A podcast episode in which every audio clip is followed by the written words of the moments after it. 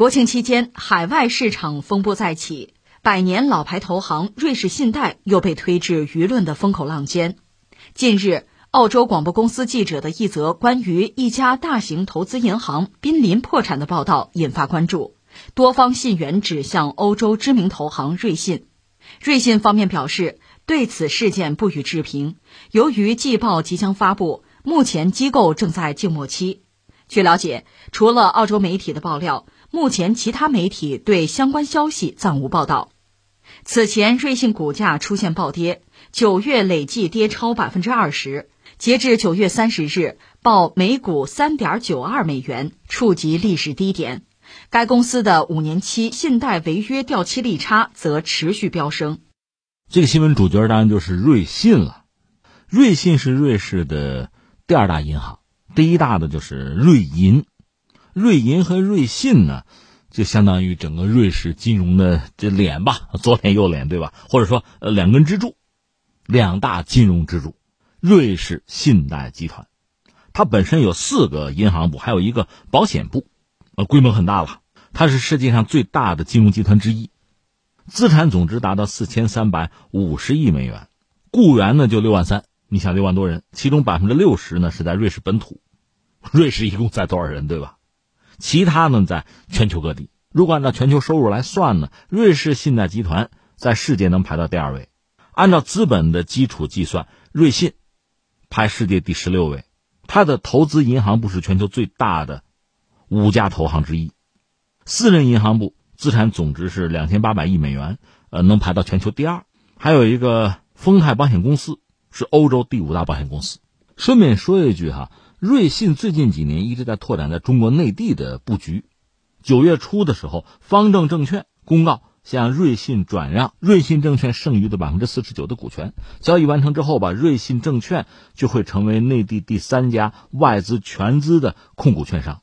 之前就是那个摩根大通啊，还有高盛，其实就是高盛高华证券是完成了外资全资控股。在九月底呢，瑞信证券还宣布了自己的总经理人选。是由国内最大的私人银行业务掌门人王晶来担任。他还曾经做过这个招商银行总行私人银行部的总经理，后来加盟了瑞信。瑞信在中国除了这个证券牌照在布局，还有银行牌照。主要是去年的时候，当时的瑞信集团的全球 CEO 叫高希泰，他表示说，亚太区是集团的策略重点，为瑞信贡献大概百分之二十的营收。所以，计划未来几年进一步加大对中国的战略布局。他还想申请银行牌照，为客户提供更全面的投资银行和私人银行服务。这是瑞信在中国就在内地的布局啊。说到这儿，难免我们多扯两句，就是瑞士的银行业那还了得吗？一说我在瑞士啊有户头啊有账户，那你是什么人对吧？大家高看你一眼。瑞士本身是个中立国，国家不大，但是是个发达国家，而且它有自己这个中立的。身份吧，在二战期间也没有遭到战火的波及，他不参加国家的博弈啊，国际间的争斗啊，他自己反而成了一个避风港，也成了对抗的各方势力沟通交流的一个很独特的一个平台或者桥梁吧。因为他自己这个独特的地位啊、身份啊，大家对他的认同啊，他的银行具备了全球其他国家的银行不具备的特殊的这个信誉，很安全嘛。但是现在我们知道，瑞士的这个神话正在逐渐的破灭。三点吧，第一个呢，首先有传言说瑞士它的银行可能就是眯了很多死去的人的钱，比如说二战时候的大量的犹太人。第二就是在美国的压力之下，瑞士它不有一些秘密银行账户是不公开吗？因为反腐的需要美国给压力嘛，这个也从了美国。最后第三就是最近的事情，俄乌战争爆发吧，瑞士你不是中立吗？在这个时候其实它已经不中立了，它是倒向西方了。所以我们看到很多所谓这个俄罗斯的富豪啊，什么寡头啊，他们的资产被冻结。那如果俄罗斯战争真打败了，或者这帮人就死掉了，或者无法联系到了，这钱恐怕就到他们手里了吧？但这些先放在一边。现在最大的问题说，瑞信可能出问题了，爆雷了，这让人一下子想到当年那个雷曼兄弟，它带来的后果会是非常严重的。所以有人甚至很担心哈，一个是瑞士出这个事儿，再就是。我们今天节目还会谈到英国，它养老金出问题了，所以欧洲这些所谓的发达国家难道要出事儿吗？它会引爆一连串的雷吗？因为目前全球这个经济的形势其实让人就提心吊胆。但是大家最担心的是谁呢？还是像这个土耳其，土耳其通胀百分之八九十了。另外像这个阿根廷，通胀比土耳其还高。美国在这加息缩表，对全球的各经济体其实都是一波冲击啊。那你体量大，你身体好，这个冲击对你不构成太大的影响。还有很多国家就要垮呀，你比如斯里兰卡已经宣布破产了，所以大家一直担心像什么阿根廷啊、什么土耳其不会出问题吧？现在看来人家还活着，但是。欧洲很发达的国家，英国和瑞士会不会出问题？这是大家真正的忧虑了。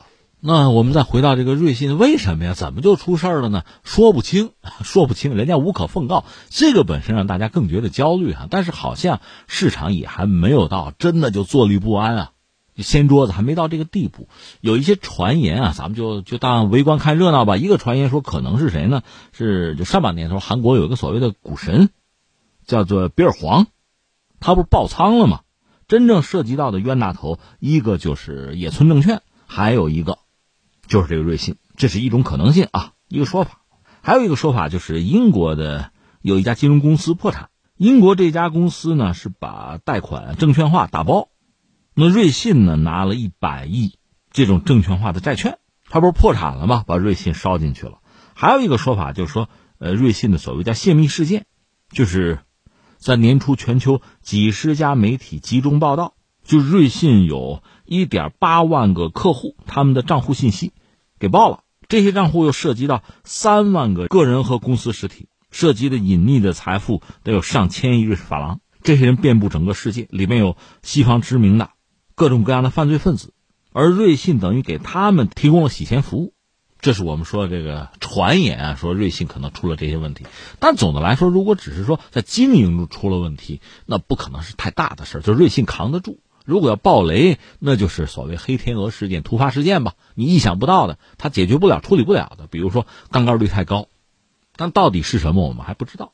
当然，也有人指出来说，你看现在美国人在加息缩表，美元呢回流到美国，那美国肯定不希望在全球范围内有一个什么避风港啊。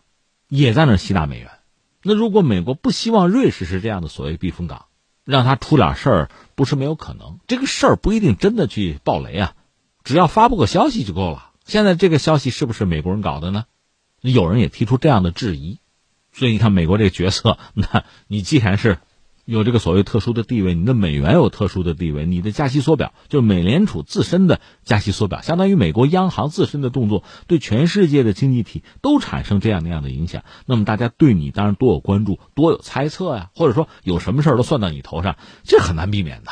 更况且他自己本身也不干净，只是我们就说这个事儿本身不会对全球产生太大的冲击吧，至少对欧洲，而这个我们现在还真的是没把握去做判断。